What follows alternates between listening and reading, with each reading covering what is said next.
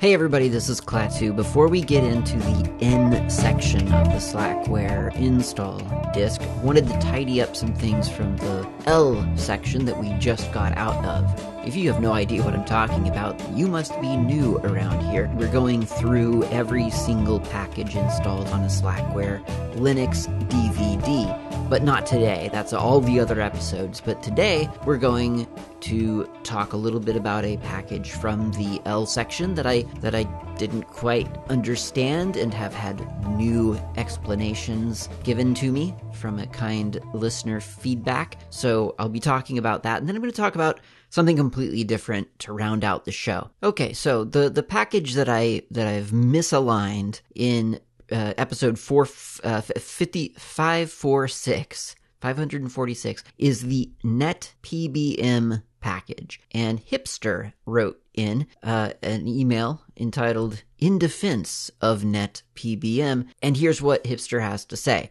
I am writing in response to episode 546 and in defense of NetPBM.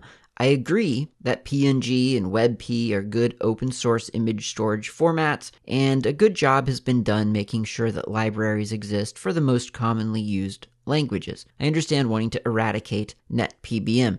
NetPBM is guilty of cluttering up any system with a proliferation of this to that conversion programs that could and should be handled by command line parameters. I think ImageMagick is a similar suite of programs that clutter up a system with all kinds of weird little programs that should just be combined into a general tool. This is an unfortunate byproduct of the Unix philosophy that has been sort of dropped lots of early Unix utilities took the do one thing and do it well rule to justify the creation of loads of little single use tools, and it seems like that aspect of Unix is quietly being dropped. ImageMagick, for instance, is combining many commands under the magick command. But NetPBM and its family subscribe to another Unix philosophy rule that gets ignored. It's an aspect of the rule that assuming that the program about assuming that the program will be used in pipelines, which means that NetPBM's output is text. It's the only image format I know with this feature. While I do not typically use PNM, which stands for Portable Any Map, in Unix style command line pipelines, I do use it on occasion for generating visual displays of complex information that don't fall easily into commonly used um, visual styles like pie charts or bar graphs. And in a pinch, files in these formats, PAM, PBM, PNM, PRM, and so on, can be viewed and edited as a text file. In situations where you have to really strip data down to its core in order to make sense of it, this can be very useful. Other data types, I am thinking of audio in particular, would benefit from a text based uncompressed format as a latch a last ditch fallback. In audio, the .wav format is almost this, but it suffers from some unusual format demands based on being a Microsoft format of a particular era. There should be a very generic, uncompressed audio format analogous to NetPBM that makes it possible to edit audio in a text file. Such a format would be ludicrously huge, like NetPBM files, but typically these files can be losslessly compressed because they're just text. I digress the TLDR version of this. NetPBM is in line with the core Unix philosophy, and while it clutters up a system with an excess of tools, that is a very Unixy thing to do. And on the positive side, it delivers a human readable, text based, editable data structure that no other format offers. And that's the end of Hipster's email. That, that was uh, basically word for word. Uh, I just read exactly what Hipster wrote to me. So that is the advantage. The that is the the advantage that NetPBM is claiming to have over other formats is that it is essentially text based. And I agree and disagree with that because uh, it takes you a while to get to the text based aspect of NetPBM, uh, and it took me quite a while, and it was one of the many reasons I didn't quite understand the advantage of in uh, of of Net. Uh, yeah, PBM, PNM, and all these other formats wasn't quite clear on what was going on. Um, and the the, the man page doesn't really help a whole lot. If you go to um, man PBM, that's the, uh, the, the the main format, the PBM. That's the lowest common denominator monochrome file format.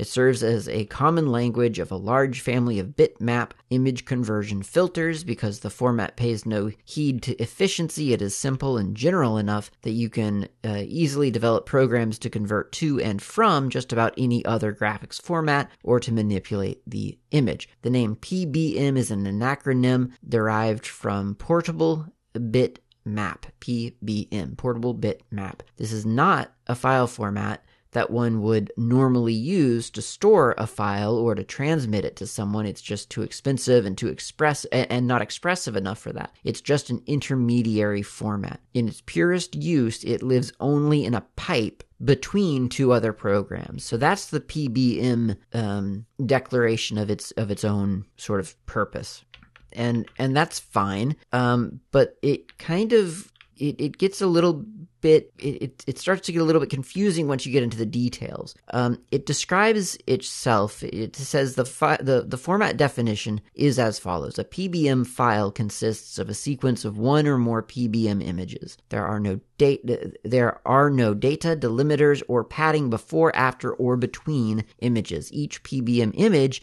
consists of the following. A magic number for identifying the file type. A PBM image's magic number is uh, two characters, it's P4. So at the start, at byte zero of every PBM file, you should see a P4. That's how you would know that that's a PBM file. That's the magic number. Uh, and then you get white space, which can be blanks or tabs or uh, carriage returns or line feeds or whatever kind of white space. There's the width in pixels of the image formatted as ASCII characters in decimal and then more white space, and then the height in pixels of the image, again using ASCII, and then a single white space character, it's usually a new line character, and then the raster height, uh, the, the raster of height rows in order from top to bottom. Each row is uh, width, each row is width bits packed 8 to a byte with don't care bits to fill out the last byte in the row. Each bit represents a pixel. One is black, zero is white. The order of the pixels is left to right. The order of their storage within each file byte is most significant bit to least significant bit. The order of the file byte is from the beginning of the file toward the end of the file. A row of an image is horizontal, column is vertical. The pixels in the image are square and contiguous. Okay. Before a white space character that delimits the raster, any character from a hash through the next carriage return or new line character is a comment. All characters referred to herein are encoded in ASCII. New line refers to the character known in ASCII as line feed or LF. A white space character can be uh, anything that ANSI standard C you know would would recognize with is space parentheses parentheses the the function. All right. So that's that's that's PBM and if you read that then it sounds like it's all ASCII, right? That's what it sounds like. Well, if you actually look at a PBM, so I've got this, um, well, okay, so let's start really simple. I've got a one by one pixel image file. I, I, keep a one pixel image file on most of my computers because it, it is surprisingly useful to have that around for testing. So um, if I do a PNG to, that's PNG PNGTO PAM, PAM being, uh, I don't know, man 5 PAM. It's a, um, it's a two-dimensional bitmap bitmap format. Uh, the PAM image format is the lowest common denominator two-dimensional map format. It's designed to be used for any myriad kinds any of myriad kinds of graphics, but can theoretic- theoretically be used for any kind of data that is arranged as a two-dimensional rectangular array. Uh, actually, from another perspective, it can be seen as a format for data arranged as a three-dimensional array. Okay. Uh, the the name PAM is an acronym derived from Portable Arbitrary Map. All right. I mean, it's always good when a man page starts out defining a thing as, I don't know, say a two dimensional array and then ends that paragraph with, it. but actually, it's this other thing instead. Well, what was that paragraph for?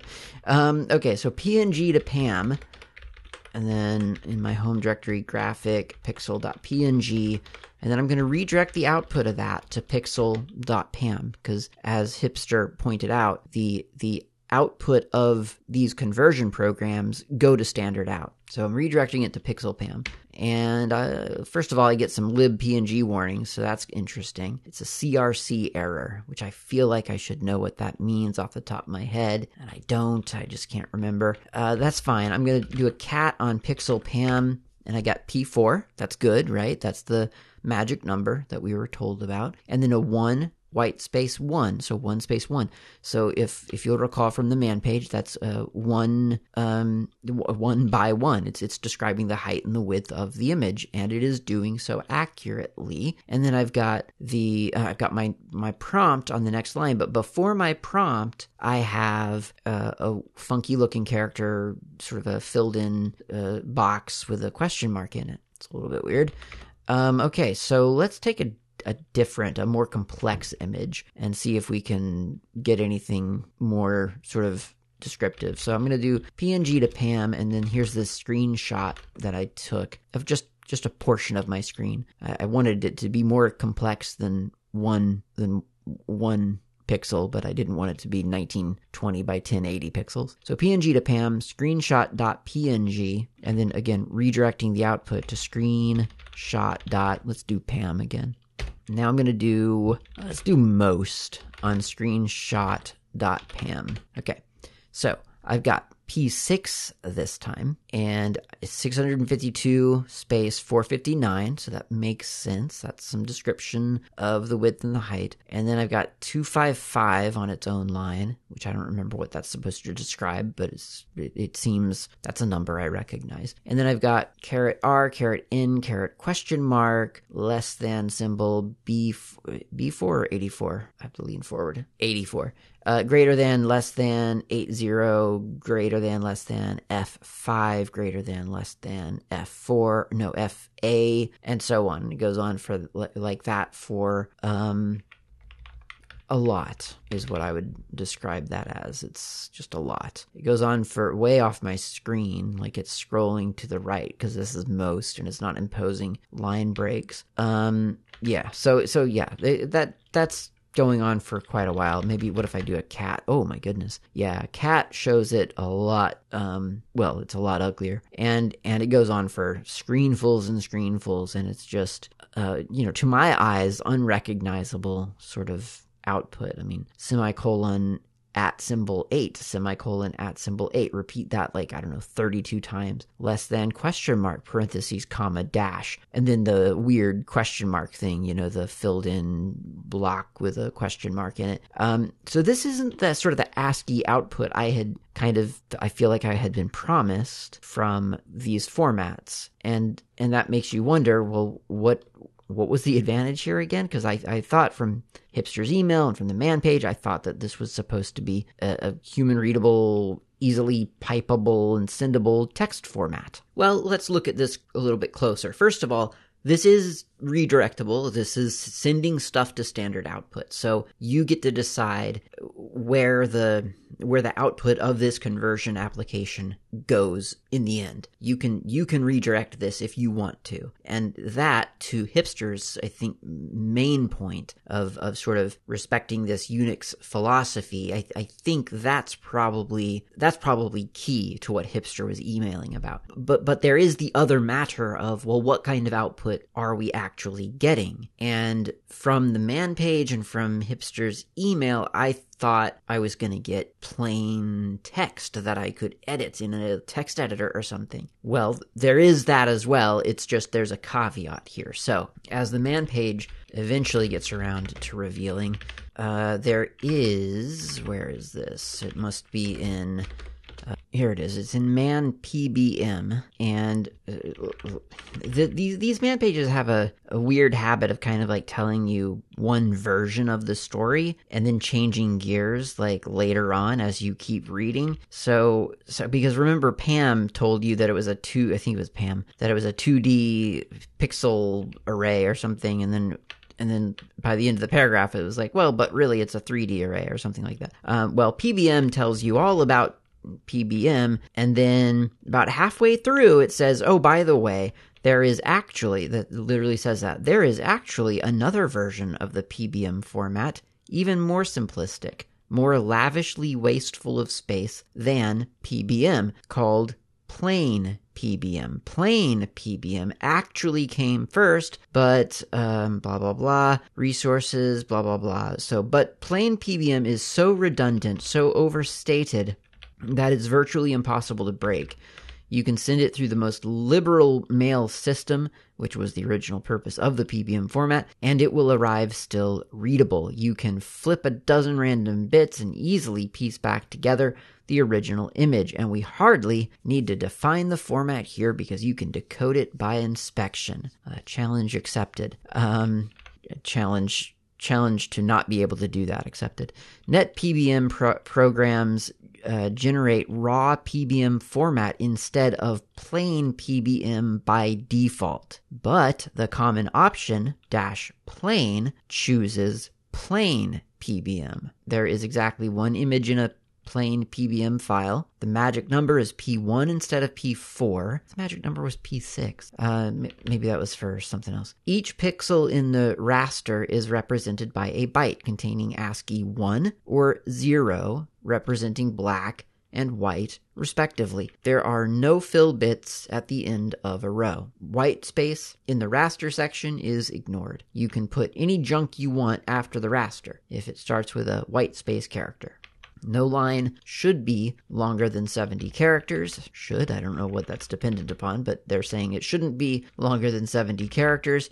And then they even give a small uh, example right here in the man page of what a valid PBM would would look like, which I think was pretty cool. Um, so I'm going to copy that data. Uh, and it says there's a new line character at the end of each line. You can generate it from a regular PBM format uh, with the PNM2 plain PNM program. Okay, so you could do PNM2 plain PNM on a, uh, let's do pixel dot, uh, what was it, PAM?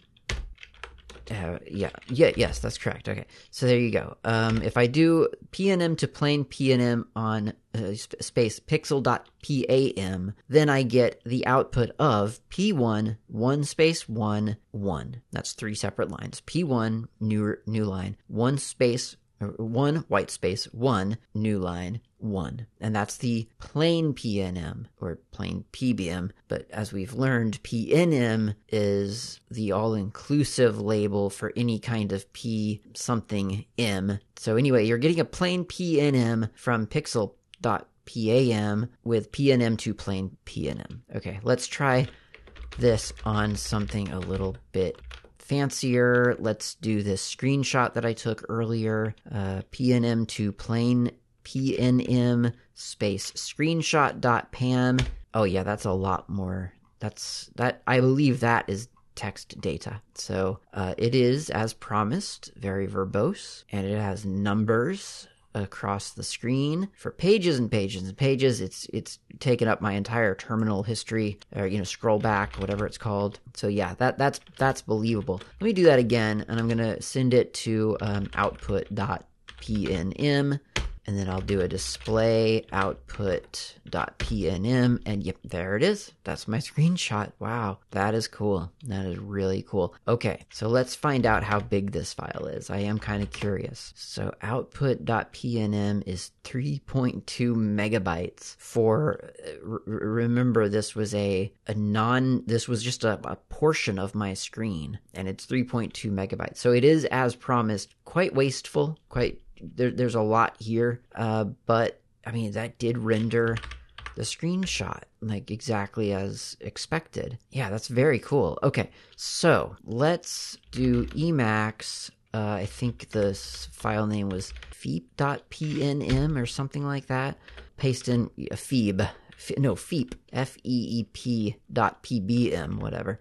Okay, so um, this is just the output from. Oh, that's too much indentation. Um, this is output from the um, hold on indent uh, code rigidly or what is it indent rigidly that's what it is just kind of removing this this space at the beginning of the um, at the file okay so this is the the the the thing that got pasted in or that I pasted in from the man page. So this was their demo graphic in a man page, which really is very cool. All right, let's display feep.pnm, whatever. Uh, there it is, and it's the word feep, F E E P, as as sort of promised. Um, and it, that's really cool. Uh, let's identify that file. So that's 24 by 7. Oh wait, I could have I could have learned that by doing a cat on feep.pnm and it told it tells me right there in the header p1 that's that's a pbm i guess uh, hash so that's a comment feep.pbm and then under that 24 space 7 meaning it's 24 pixels wide and 7 pixels tall and if you look at this code that is in the um, in the man page you you can see it's almost it's essentially you could think of it as ASCII art because you can see the word feep spelled out in in ones in a sea of otherwise zeros. It, it because it, it's it's a little bit hard to see to be honest uh, because there's space between them and and it just doesn't uh, if if you're not looking for something that looks sensible you won't you know you won't see it if you're not I I, I think I mean, maybe you will. I, I didn't see it at first at all. Um, but you can totally see it now that I know what I'm looking for, and and it's spelt out in ones in, in a, on a background of zeros, F E E P. And when you re- when when you look at it, it is indeed the word. It's it's the letters F E E P, which which is it's not a word, but I mean that's close enough to a word, right? I mean it's a string of letters, and and it is as advertised. So in theory. I should be able to, for instance, Emacs feep.pnm. Oh, and actually, Emacs is rendering it for me. That's funny. Uh, I didn't really want that. I wanted it to be in text mode. There we go. Um, so I could I could just change things myself um, if I'm understanding correctly. I think I am now. So we could do uh, well. May- maybe we could make it say peep, like a little um, like a little. Uh, like a chicken or what, whatever they're called, like a baby chicken. What are they? Chicks? Yeah, chicks. Uh, okay, so there. Now I think I have spelled out peep now, and if I display feep.pnm, oh dear, I must have. Oh no. uh, I just did the wrong command. There we go. Yeah, there it is. I mean, it's very small. I will say it's it's tiny. I mean, and and that makes sense because it's it's just a, an array of seven seven by twenty four digits in your text editor. So uh, when that renders, that is appropriately, you know, that's fairly uh, small. But there it is. Peep. P E E P. It's if you if you use display to to display it, uh, when you make the window bigger, it it magnifies that image as well, so you can actually read it if, if you can't when in, in its smallest form. That's really cool. Wow, that is just wow. There, that that is nice. That is really nice to be able to just edit a file and then have it basically render as an image? That's i mean that's almost that's one of those things where it's just kind of like too good to be true. Uh, i'm going through and just kind of randomly changing some of these values just to see what happens if i add some color into this file and it looks like when I display that, oh, I've messed things up very, very, badly, actually. Yeah, okay, that didn't work. I messed it up, but that's really cool. I mean, that's fun. Some someone could have a lot of fun with this too, in terms of just like sort of pseudo random or, or semi random image generation. I mean, this is, it doesn't get any more direct than that. Well, that is very cool. So that's, there you go. That's NetPBM. And I, and I have to say, Hipster has kind of sold me on this format. I see the, I see value in this now. I didn't see it before because it didn't make any sense to me. Um, the, the, the file size and, and uh, the apparent lack of actually doing what it said. Um, it just didn't make any sense. But knowing about the dash plain uh, option and understanding the advantages to having it be plain and you can edit it in an editor and you can well compress it as text uh, and uh, pipe it to something else. I mean I, I, see the value there. I really do. So thank you hipster for that email for that feedback. That was really really cool. And um, this is the i think this is this is one of those ways that this sort of whole experience really, really works best is when someone who knows something more about a thing than me lets me know about it because then I get to learn, but then I share it back with you and you get to learn about it too if you didn't know. So, and if you did know, how come you didn't email me? Um, so yeah, this is really cool. This is really neat. So thank you, Hipster, for feedback, uh, for useful feedback. Um, yeah, it's really cool. I'm I'm impressed. I that was that was a really neat journey of discovery, and we took it together, dear listener. Let's take another journey over to the coffee station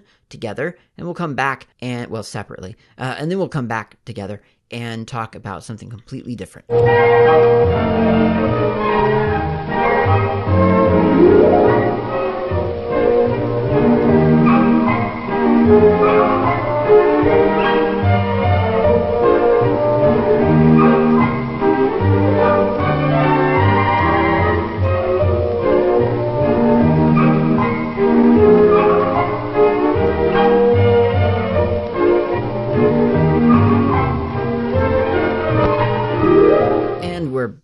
Recently I got a sort of a little gift card in in in payment for services rendered, and it was a gift card to a, a, not very local food store like a grocery store. And and the other day i happened to be out of town I happened to be near one of these grocery stores, and so I went in and I kind of just panicked and I thought, well, I'm never going to be able to use $50. 50 it was a $50 gift card. And I thought that that's so much money. How will I ever use it? I don't know what I was thinking, honestly. $50 in a grocery store does not go that far. But I roamed the the aisles of the food store, convinced that I was never going to be able to get up to $50, but I didn't want to have the card around anymore. Long story short, so I bought a bunch of coffee like just a bunch of whole bean coffee bags from just just just to just to use up the the card. And uh, overdid it used up the card and then some, but I have a lot of coffee now. So today I am, and it's just average, weird, plain old, you know, whatever coffee. Uh, so this is Robert Harris, and if you've been listening to this show for a very long time, you may remember Robert Robert Harris from Wellington, uh, not the person, the brand, the coffee brand. I don't know who Robert Harris is. The back of the bag says that he was a f- person instrumental in founding the coffee scene in New Zealand. I don't know if that's true or, or what, but he, anyway, he's got a coffee brand and it's called Robert Harris, and it's not bad. That's what I'll say about that. It's it's not bad. Um, I mean, I've been kind of on a not bad coffee kick, I guess. Um, for the past couple of episodes, have, hasn't been incredible. Uh, and this this continues that trend. It is it is not great. It is not bad. It's just it's coffee. You know, I mean, you you can find worse coffee. Hopefully your coffee is is amazing. Um, I'm hoping that you have like an incredible cup of coffee. I have an okay cup of coffee.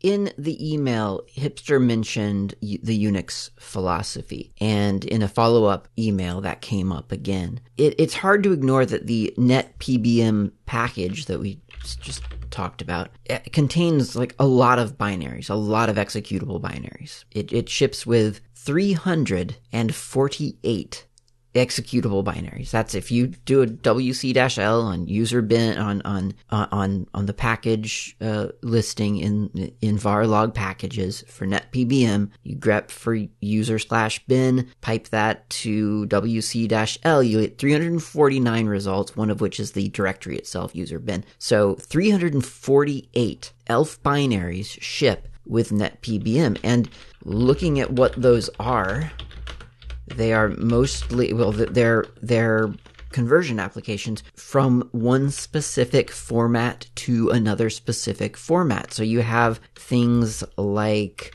I mean, it's really it's, there's just 349 of, of them, or 348 of them, whatever I said. Um, it is a lot. So here's rast to PNM, it's rasterized image, I guess, to PNM, RAW to PGM, RAW to PPM, RGB3 to PPM, SVG to PAM, XPM to PPM, XVMI to PPM, YUV split to ppm, and it just goes on and on, as you can imagine. I mean, it's just so many executables. Hipster notes in the email that this is kind of in line with the Unix philosophy, or this is one aspect of the Unix philosophy. The Unix philosophy in this context being a, a program should do one thing and do it well. That's an important sort of component to I don't know, to, to, a philosophy, right? A mode of thought. Now, the other segment here of, of the Unix philosophy that this is applicable to is the concept that everything should uh, be pipeable. So, I mean, that's, that's that's one of the reasons you want things to do one thing and to do it well, because that way you can string unique functions together, well, I should say commands together, and, and create something bigger than the sum of its parts, more or less. And, and so this qualifies there as well. NetPBM or PNM, whatever, uh, does, it, it sends its output to standard out. You get you get the the results of that command in your terminal whether you whether it makes logical sense to you or not that's important because, I mean, uh, that means you can redirect it, you can pipe it. So, those are two parts of the Unix philosophy that are represented here by NetPBM, but you still have to get back to the fact that NetPBM, the package, provides 348 commands. That is a lot of commands. And I think the argument against that kind of delivery is, well, it's, I guess it's I guess it's I guess, I guess the the big argument against that to the modern user is one of user experience. Because there's this there there's a there's a balance when you're making something for people for humans. There's on on one end of the one one one pole is that you have let's say one door into your club one door is really easy for people to identify. That's that's the door into the clubhouse. There are problems with that though. Um, you you could you could create bottlenecks because you have everyone coming in and out of that one door. You could have someone overlook that one door as well signed and and as many flashing lights as you have. People could walk past it and not realize that was the door into the clubhouse and and they're looking for another door. Well, there was only one door and they missed it, so they don't get in. All kinds of problems with that, but but lots of benefits as well. Again, there's one door. Find that door, you are in. On the other opposite end, on the other polar opposite end that is uh, having 348 doors. The benefit is that you have 348 da- doors. There's a door for everyone. The disadvantage is that when someone's looking for the door, they see 348 doors. They have no idea which one to go in. Now, you might tell them, doesn't matter, go into any door. They're, they all lead to the same place. But do they really? I mean, they can't all be equidistant to the same place, can they? I mean, I guess they can, as long as you don't have. I guess, yeah, you in a in a certain configuration, in a theoretical uh, configuration, you could have all of them being equidistant. Well, no, not from from one point though. So no, that's not actually possible.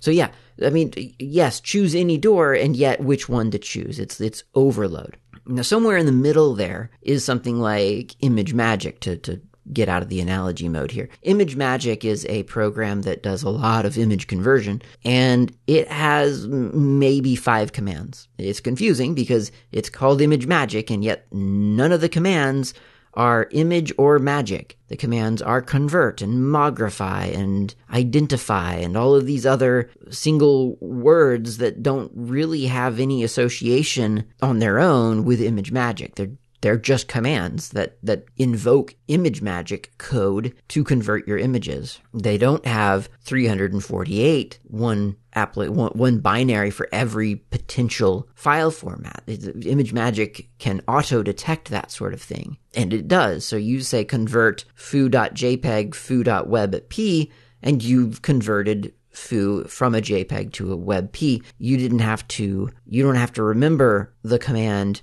JPEG to WebP. You just remember convert and then you do the thing. And however that gets sorted out on the back end, it just happens within ImageMagick. I th- I think Hipster said that there might be a uh, some updates to ImageMagick eventually that that that combine the commands into like one sort of single big command. I think I think there was one called GraphicsMagick for a while, or maybe that you know there still is like an offshoot of ImageMagick that did start with some magical term. Like I want to say it was GM and then space, you know, convert foo.jpg foo.webp or something like that. I could be misremembering, but that's um, that's kind of the concept of of acknowledging okay well let's give people that singular door as it were which is like the one command that they'll remember. And then from that command they'll be able to branch out into the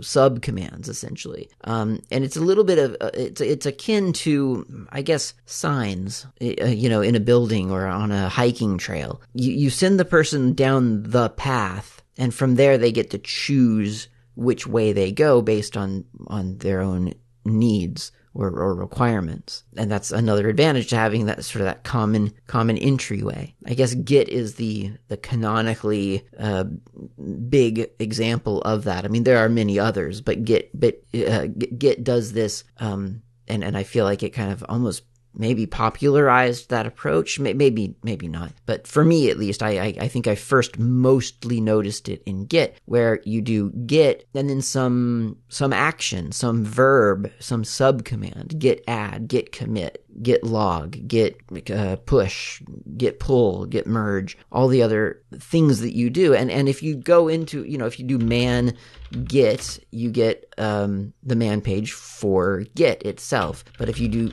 man Git dash commit, then you get a man page specifically for the git commit action. So is git commit like its own thing or is it is it is it a git like is it git plus commit or is it git commit? Like how does that work? And I don't know. I didn't I haven't looked at the code. I have no idea how it's structured, but but to the user, it's it's the word git and then, well, let's just do dash dash help. Ah, okay, well, here's all the stuff that I need to know around Git. So there's this add, there's a move, a restore, and eventually you get down to commit and you realize that that's probably what you want.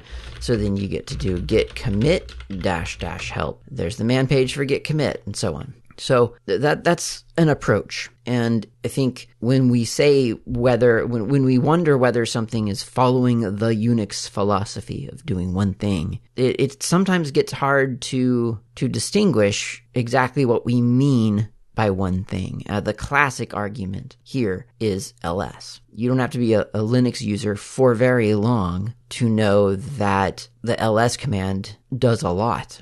It doesn't just do the one thing. Uh, there are, I think, probably 26, at least 26 options to ls, one for every alphabetical letter uh, every letter in the alphabet, and, and then the, the ones that would be missing uh, are made up for because there are some letters that get two, like dash A, dash capital A, dash A being dash dash all, dash capital A being dash dash almost dash all, which just doesn't show you the dot and the dot dot entries for the you know the, the current directory, the the parent directory. So there's there's a lot of options to ls. And so if you if if you introduce someone to Unix and tell them here every command just does one thing, but it does it very, very well. They're going to find out pretty quickly that that's not true. that's just not correct. If, if they want a long list, they they have to do ls space dash l, which I don't even think has a long option version, does it? I think it's just dash l. I, I don't even think they bothered giving that the extended.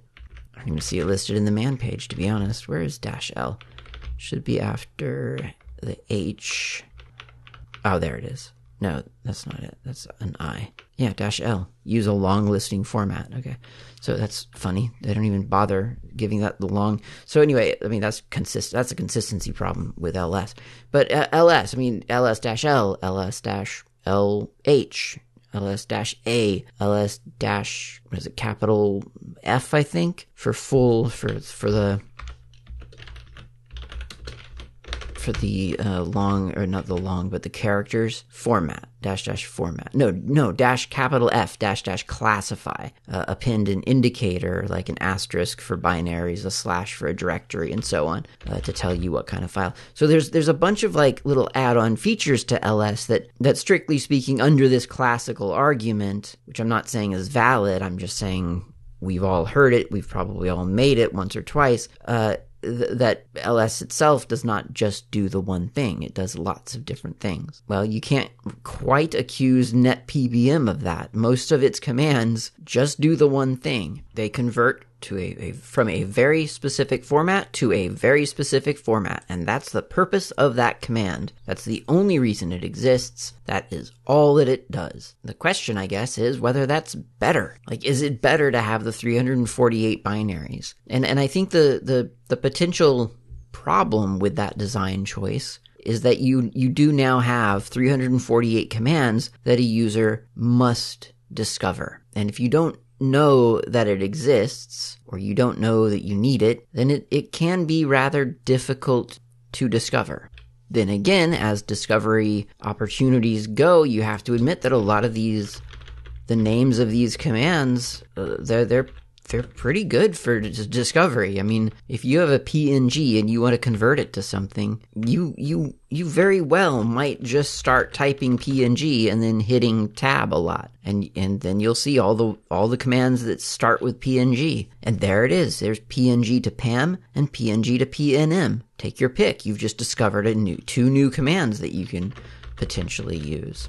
Same goes for a JPEG, I imagine. Let's do JPEG or JPEG.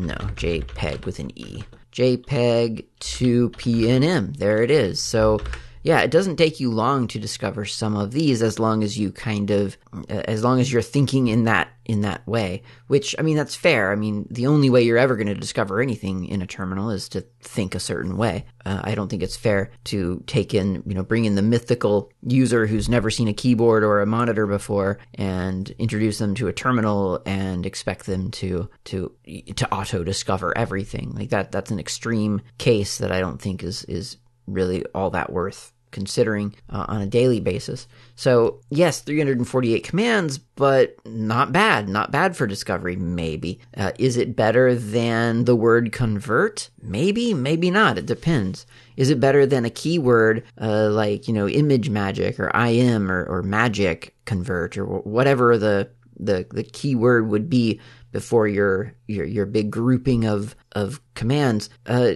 again, maybe. I mean, if if someone's heard of the application and and understands that that's what they need, then they can kind of discover the functionality of that application. Are they going to find it on their own with some arbitrary, uh, functionally a brand name? Probably not. Though I think those are that, that's arguably pretty difficult to to auto discover. And, and, you know, the same argument could be made against um, FFmpeg or SED or grep. You know, I mean, as as ubiquitous as SED and grep are, or Emacs and Vim, um, and awk, and all these very very classic commands. I mean, how how are people ever going to know that they exist? So there's one door into SED, I guess, and yet everyone's going to miss it unless they unless they know that it's there. Would it be any better to have um, 348 sed commands? Would that help? I don't know. What keyword would you use, and, and which function of sed would you would you kind of concentrate on? So, all right, Unix philosophy, doing one thing. Does anyone actually do one thing? And I mean, yes, some some things exactly do one thing. Like the echo command comes to mind. Echo uh, it does have more options than I realized, I guess. And and those options are one, two, three options. There's an option to not output the trailing new line, which I don't think you could argue. I, I think you could argue that that is still doing one thing. It's just how you do that one thing. Dash E to enable the interpretation of backslash escapes. Okay, again, I think I think there's an argument that that's still one thing. Dash capital E disables interpretations of backslash, so it's the opposite of dash E, and it is the default. So in a way, it's not even really an option. I mean, it, no option is the same as having a dash capital E, and that's it. That's that's the extent of the echo command. So that's that's pretty strictly that's a strict adherent to the Unix philosophy of doing one thing. It outputs everything to standard out, so it qualifies there. But I mean, not everything that we want to do on a computer is as simple as echo, and that's when we start to run into problems, I think. I think the the the strict solution well first of all so the the problem here really is that the unix philosophy is a mode of thought. A philosophy is not a, a, set of laws, it is not a religion, it doesn't impose or expect anything of you. It is it is just a way to think of things. And so by saying that there is a Unix philosophy, all we are saying is that there's a way of thinking about system design, and here's one sort of like guiding principle. Obviously, we're humans and we love to take guiding principles and and and inter- and interpret them for our own lives and kind of give them assign them importance. A guiding principle for one person is a an unquestioning allegiance to someone else, and that's fine. There's no sort of um, governing body here to make sure that we do or do not adhere to the Unix philosophy. We get to make our own choices, each and every one of us, especially within open source. But I, I think the of a philosophy, I mean, really, again, by design, is a little bit ill defined. It's a little bit fuzzy. It, it's a philosophy.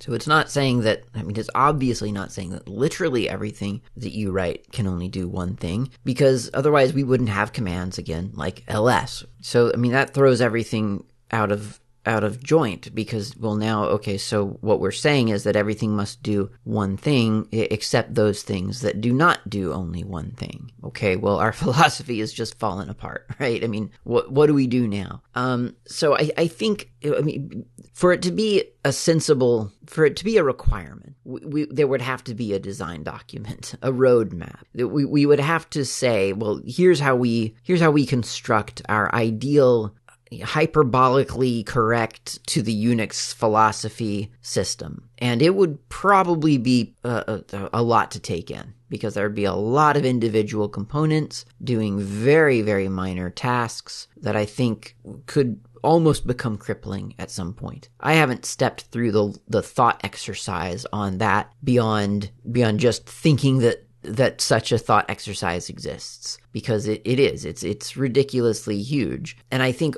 ultimately like it, truly like if you really think about the the pragmatic implication of the unix philosophy i think that that it's referring to code. And I, I don't think it, it literally is only referring to code. But i think i think ultimately it makes the most sense, at least to me, when you think about it in terms of code. And here's what I mean. If you're writing an application, you're, you're writing a command, you're, you're doing the code, and you've written a function to, I guess, list files. That's not a terribly difficult task, admittedly, but let's say that's the task you're you're doing, just because that's the example we started with, more or less. Um, and then you you realize, well, you know, some people are going to want this file listing at, with, with a lot more information and in list form. And for whatever reason, you think, well, that output and I think this is a good argument. That that output would be very different than the pure output of just my normal ls function. And there's I mean that's an easy argument to make. Like if you go to the ls command, go to a terminal and just type in ls, then you get whatever Actually, you know what? You'd, you'd have to type uh,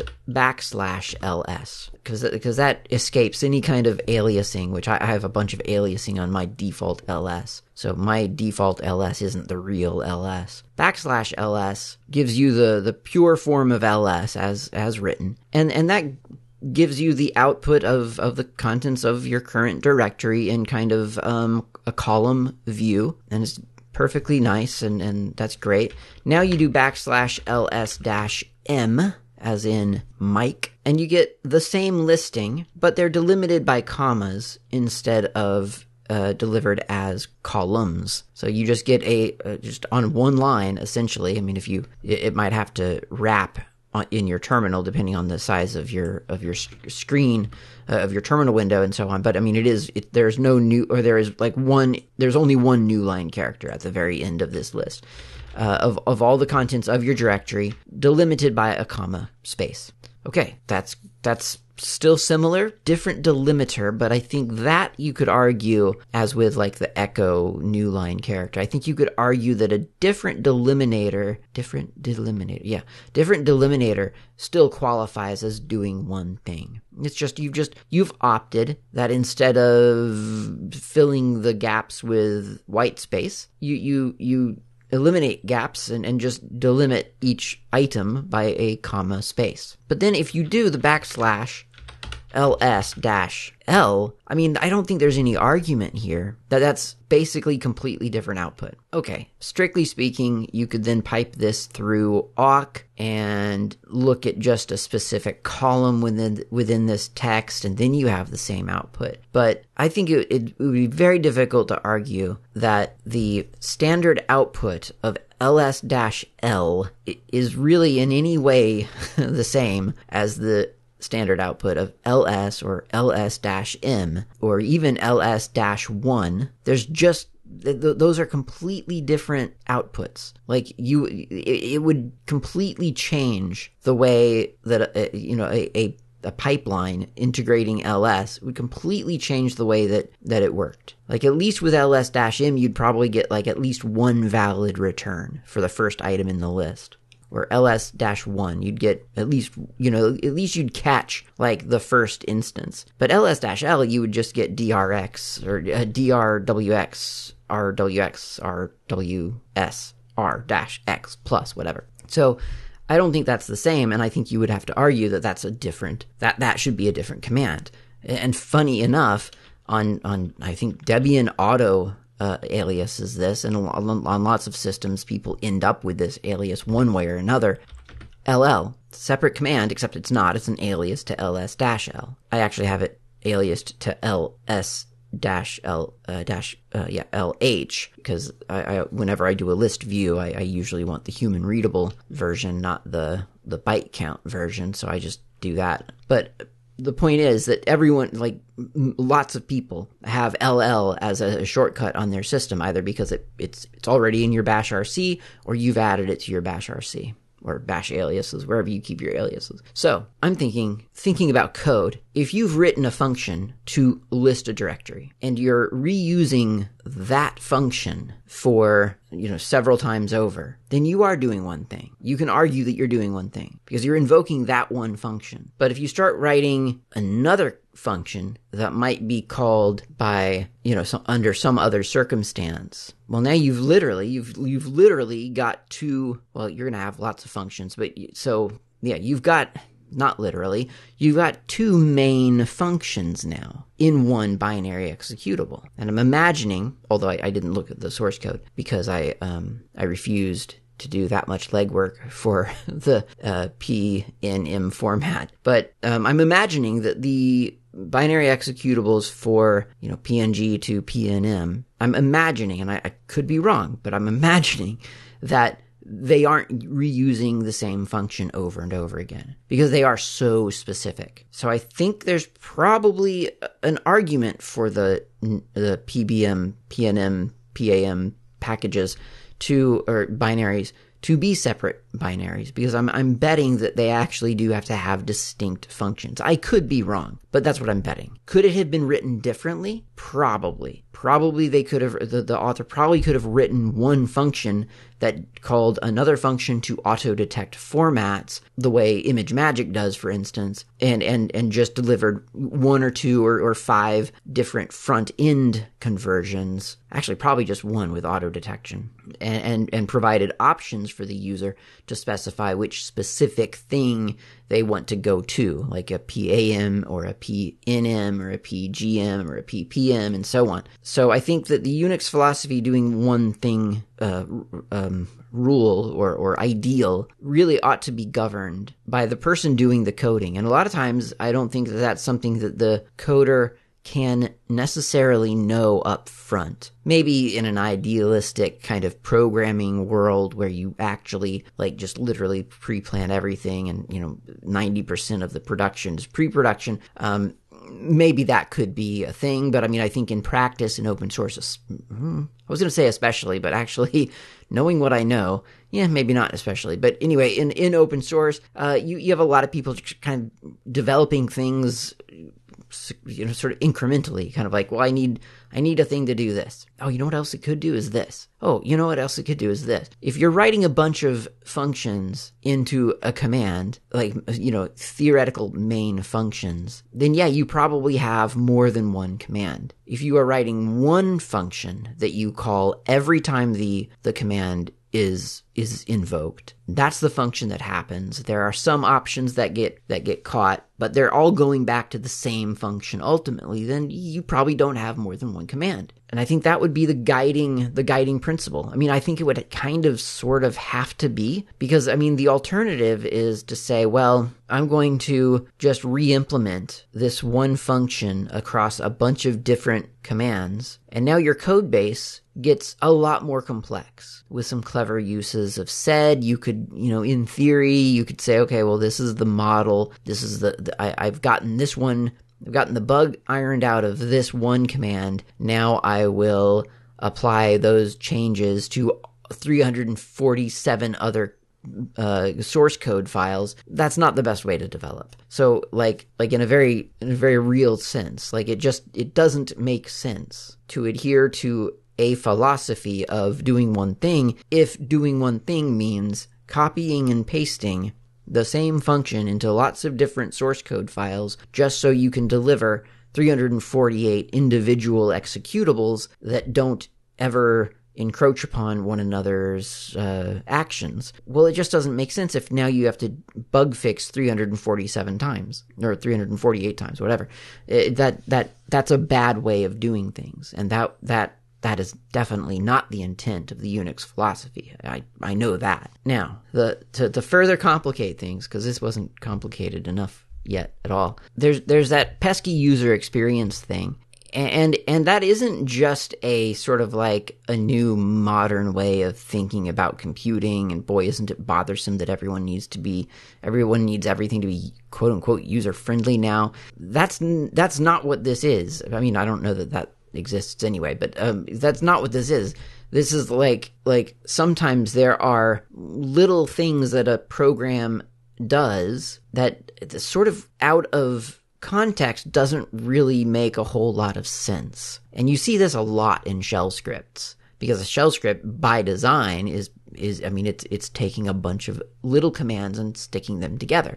So you do see this a lot in shell scripts and, and, that's the function of a shell script. You're running a, a, batch job of lots of things. So you'll find um, that that you'll have like little functions in a in a shell script that you know that does some kind of weird temporary conversion or uh, that just removes a bunch of i don't know vowels from a file name. What for? Well don't worry about it. It, it just we just needed to do that as an intermediary step to get to over to, to this next function. So again does that count as a one thing or is that n- not one thing? And i'm not even talking about really the code aspect of that now. I'm just saying for a user like at what point do you realize realize that doing one thing with a command is just not enough. And and in some weird way you would you know you, you can deliver 348 components and then, then what do you do you write a design doc a man page about how you how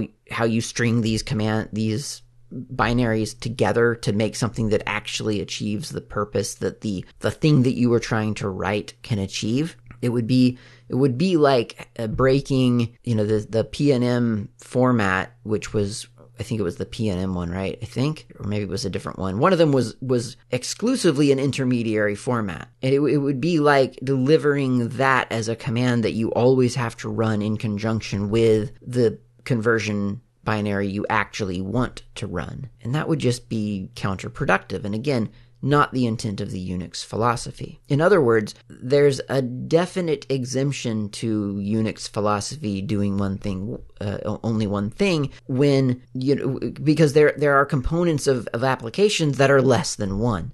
So do one thing and do it well. Well, what if you do less than one thing? Well, yeah, okay. Well, you you get grandfathered in. You you get to be combined with another with with something else because you're not the one thing yet. You're just half of a thing. So if you're half of a thing, you get you get to be rolled into a, a, larger command. But if you do start doing two or three things, then maybe let's talk about splitting it up. Uh, unless those two or three things are also components of the one thing that you're trying to do. The, obviously, that would start to encroach upon like graphical applications, which are obviously exempt from the concept mostly of doing one thing. Not always. I mean, there are weird little graphical applications that do one thing, like a, a media conversion thing, you know, where it's just like, look, I want to, I want my user to be able to convert from a .mov to a web uh, m, but they they don't know how to do a terminal. They don't have that that they don't feel comfortable with that. I, I don't feel like explaining to them how to find a file path and to point to it and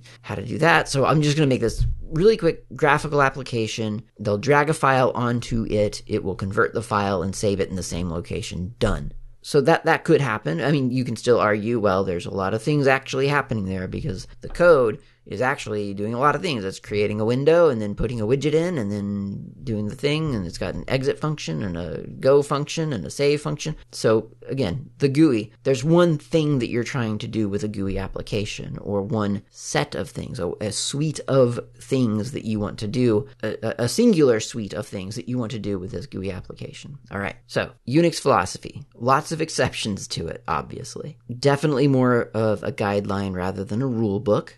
But how does it relate to all the newfangled sort of uh, structural changes that we've seen in specifically Linux recently? And by recently, I mean over the past decade.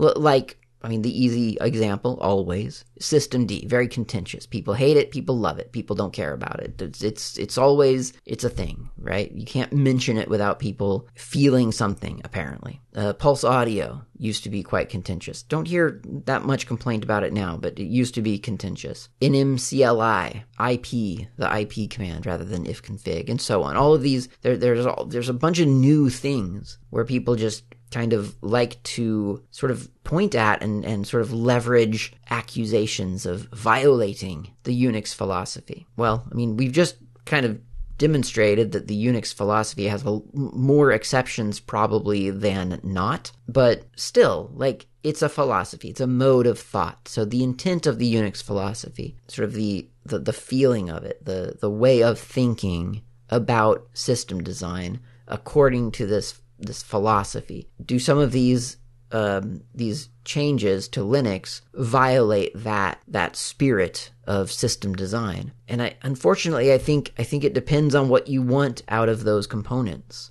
So systemd, let's let's take that because that's a that's a really that's the most contentious one, and it's an easy one to sort of ponder. Uh, I think PulseAudio is a little bit more complex because well, actually, and and I hear a lot less people. I don't really hear people talking so poorly about that anymore anyway. Um, so systemd, let's just cut to the chase. systemd, I mean, it's got, it's famously got, what is, what's the big complaint, or one of the many big complaints? It's got a web server in systemd. Why would you need a web server in your init process? Well, it depends on what you want your init process to do. What, what should an init process do is like asking, well, what should the ls command do? And as people have demonstrated, systemd is actually quite modular. It's a lot of different applications. Or lots of different components to it and blah blah blah. And yet you know when you try to uninstall systemd for instance it uninstalls the linux kernel. So what's all that about? Well first of all those are lots of different complaints. I mean th- these are all complaints that get leveraged and then sort of the the end result is it just goes against the unix philosophy. It's like well the way that an rpm or a deb package is linked to other deb or rpm packages is a completely n- not a systemd argument. That's a package management argument. And as a Slackware user, I have lots of thoughts about that. Um, But I mean, or or said another way, I have no thoughts about that because I don't have to worry about it. But the the the the system D sort of thing, the the, the design of systemd, the the concept, the if we scale it all back and just say, well, an init an init system should be simple, and all it should do is bring is start services. That's it. That's all I want. Well, then systemd does not qualify obviously. Like that's systemd does a lot more than that. Does that in itself violate the Unix philosophy? I don't believe so. I think that what's happening here is that the the concept of an init system is being redefined. Whether or not you agree with that new definition is up to you and completely fair game. Like I, I don't think that I don't think you need to invoke a philosophy to decide that you want an init system to just start services on your machine. Like, that's a fair argument, Unix philosophy or no. But it's also, to be fair, a fair argument with the Unix philosophy intact. I mean, the opposite argument is, you know, if you want your init system to also monitor whether those services that it started are still running, that's a fair that's fair play if you want it to have an embedded uh, web server so that it can i forget what the web server actually does. I guess that was a bad a bad example. Uh, I, I, I, I knew once but I've, I've completely forgotten now. But if you want it to be able to monitor the containers running on your on your system that's fair as well. There are lots of things that systemd does that exclusively for one machine doesn't make sense but for a cluster of machines makes a lot of sense. And all that says to me is that there's diversity within the user base of Unix and Unix like systems. And I think that's a really, really good thing. And it, it fully sort of supports the concept that as many diverse users as there are of Unix, there ought to be as that many, well, not not literally that many, but there there ought to be a proportionate amount of options for how they run Unix, which I, I I believe we do have, uh, especially if you're if you're looking at Unix and Unix-like systems between BSD and Linux. I think we're pretty pretty well covered. Uh, Illumos is still out there; it's doing cool things. But I don't know that it's I don't, I don't know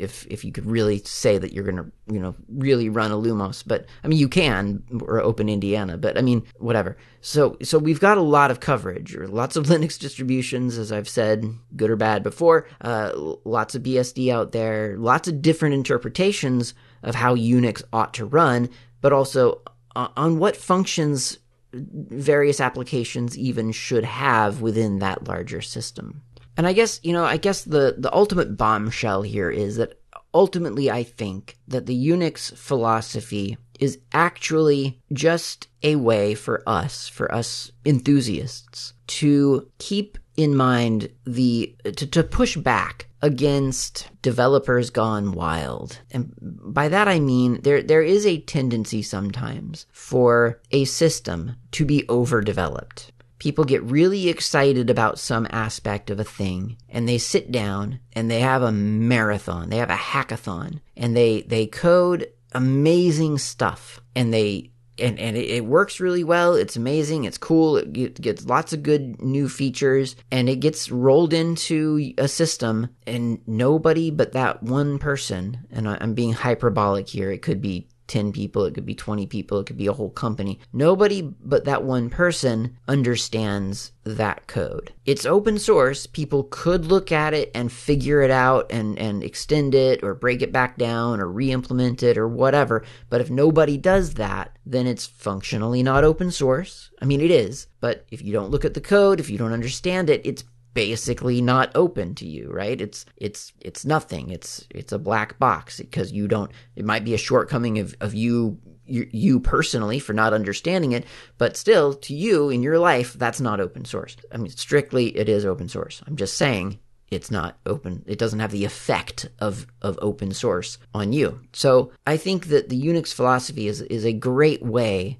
to push back against that. To basically say, look, I want a system that I have a fighting chance of understanding. I want components of my system that I can look at and hold within my sort of brain space. And and that's however much brain space I want to allot to it. Because once again, yeah, you could probably sit down and study for a hundred years and finally understand everything. But assuming you're not willing to do that or capable of doing that due to real life things then then then some people just want to make sure that their system is is is is graspable they don't want their system to be ineffable they want to be able to understand it I think that's the spirit of the Unix philosophy do one thing and do it well because that ensures that we each we all have building blocks. We have the components that we need or, or components useful components that we can string together to create a system that works the way that we want it to work. And once you start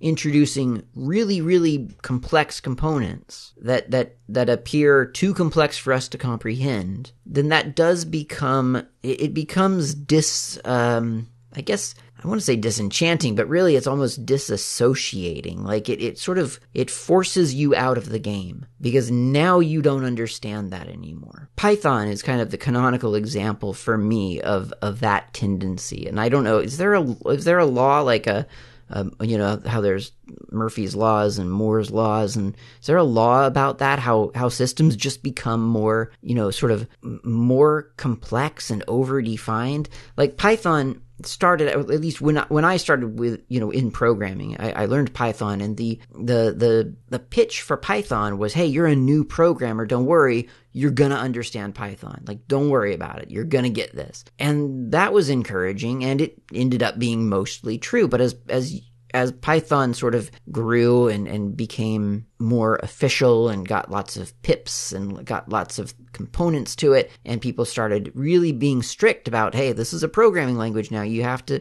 like we can't we can't do this stuff anymore. You can't use all of these different terminologies, although there's still a bunch of that in there. Um, but I just feel like it became very sort of became very structured, which, I mean, for a programming language is admittedly important, but the, just the way people spoke about Python seemed to change. And, and suddenly, uh, you know, all of a sudden there were Pythonic ways of doing things. And when you did something that was not Pythonic, people would, would point that out to you. And there were all these like weird style guides at how you, you, you can't line up your comments uh, like that. You, you you don't put don't pad your comments with white space to make them look good. Uh, you have to do it this way instead. Uh, and and there were you know, oh, to a new programmer, you know, oh, you have to program everything as a module because that's the way that Python does things now, and you have to do everything in a virtual environment. All of the, all of this sort of infrastructure and, and scaffolding around something that originally was just like, hey, Python's really cool. You can do anything with it. Look, here, here we go. And I mean, part of that is is necessary. I mean, it's realistic. Like it, it's actually true. Was the original, you know, was early Python just lying to people? I mean in a way, yeah, you know, it's like, oh, you can do anything you want. It's just a little scripting language. And it's like, it's not really. Like, if you want it to do the things that you want, you're going to have to learn it for real. Like, you have to learn the actual way of doing things. Like, you can't just script you know, like that's not going to work. You have to put stuff in functions, and then you have to put that stupid clause down at the bottom where if underscore underscore main underscore underscore no, no underscore underscore name underscore underscore uh, equals underscore underscore main underscore underscore then do the function or whatever it is. Which again, you know, for to a new programmer, none of that makes sense. And I feel like in an operating system, it's kind of the same way. Hey, Linux is really cool. It's got everything just does one thing, and you can string anything together to make your own little programs. Oh well, except this component here is this big, big monolithic thing that you'll never understand. And this over here, uh, this depends on a database that you'll never be aware that it exists, and sometimes it'll break, but you can just don't worry, you just refresh it. Uh, it's not a problem. And, th- and, this thing over here is is um, you know, and it just goes on and on. The Unix philosophy, I believe, is a pushback against that, and I think it's a valuable one because ultimately ultimately that is what we want. The problem is that sometimes that's not what we need. Sometimes we do need the the the the bigger picture. We we need the ability to do it the other way we, we have to have those those guide rails and and and it has to be defined and it has to be structured and it, it, it, it, the init system does have to monitor your containers and all of these other things. I don't think that this is a conflict. I think that this is a reflection of a diverse user base. And as i've said i really really think that's good You're not going to look at Mac or Windows and and observe that everyone on those platforms has the exact same needs and only does in everything the same way because that's just not the case. There are lots of different users of other platforms and they all do things in weird and wonderful ways all designed for them by big corporations that that have done market research and have figured out exactly what their highest paying market bases require. Open source has not done that. It doesn't look at the highest value market base. I mean, it does, but there's a bunch of other people looking at themselves and their friends and their communities. And so we get a lot of different choices within open source. I know that feels like it's just sort of my default answer to any time there's apparent like conflict or conflict of interest within within Linux or Linux versus BSD. But in reality, I think that's true. I think that the the value of user choice is the key here. If you want something that supports in spirit the Unix philosophy, because I don't think you can have something that supports the Unix philosophy like to the letter, as I've as I've explained, but if you want something that supports it in spirit, and, and that spirit can be defined by you, of course. I mean, like what what is what is supporting it in spirit? What does that mean to you? Does it mean just not having systemd, or does it mean that you want separate binaries for your ls command? Whatever you want, you can find or make that system for yourself. And that's huge. That's a big deal. And for other people, the Unix philosophy might be a nice to have, but not necessary. And that's fine too. I, I, I wouldn't I wouldn't be crippled by the Unix philosophy. I, I, I do think that as a as a programmer, hobbyist programmer, sometimes I get I do get tripped up by it. You know, I, I got to do everything. Just it should only do one thing. It's like, nope, that's not true. There's that intermediary function in your program. You should not break that out. It doesn't make sense outside of this program. Just leave it in there and it's fine. But at the same time, I'd also keep the Unix philosophy in mind because sometimes, especially around version, you know, 2.0 of your program, you realize, you know what? Actually, those two things are separate processes. Like, those are really, truly separate. And this could be useful outside of this program. Let me break that up, break that out and make them two separate binaries or something similar to that. I think that's everything I have to say about the Unix philosophy. It's a big, big topic, obviously. And, and I, I think, as with any philosophy, ultimately it, it is designed for discussion. I, I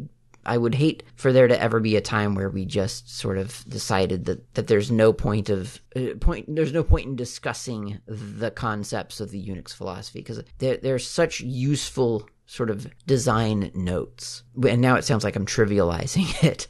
Look, they're they're they're important design notes and words to live by. Like as I've said before, I think Linux has literally changed my life. Like it has changed open source and Linux and Emacs and Git. I mean, they've they've changed my life. They they changed the way that I look at processes and think through problems. So, like, I don't take it lightly. I just I just acknowledge that you know philosophy is a philosophy. It's it's importantly and significantly not a religion. It is not a set of law. It is a philosophy. And that requires thought. It requires a lot of thought and constant thought. And, and now you have something to think about until next week when we meet here for the N section of the Slackware install DVD. Talk to you then.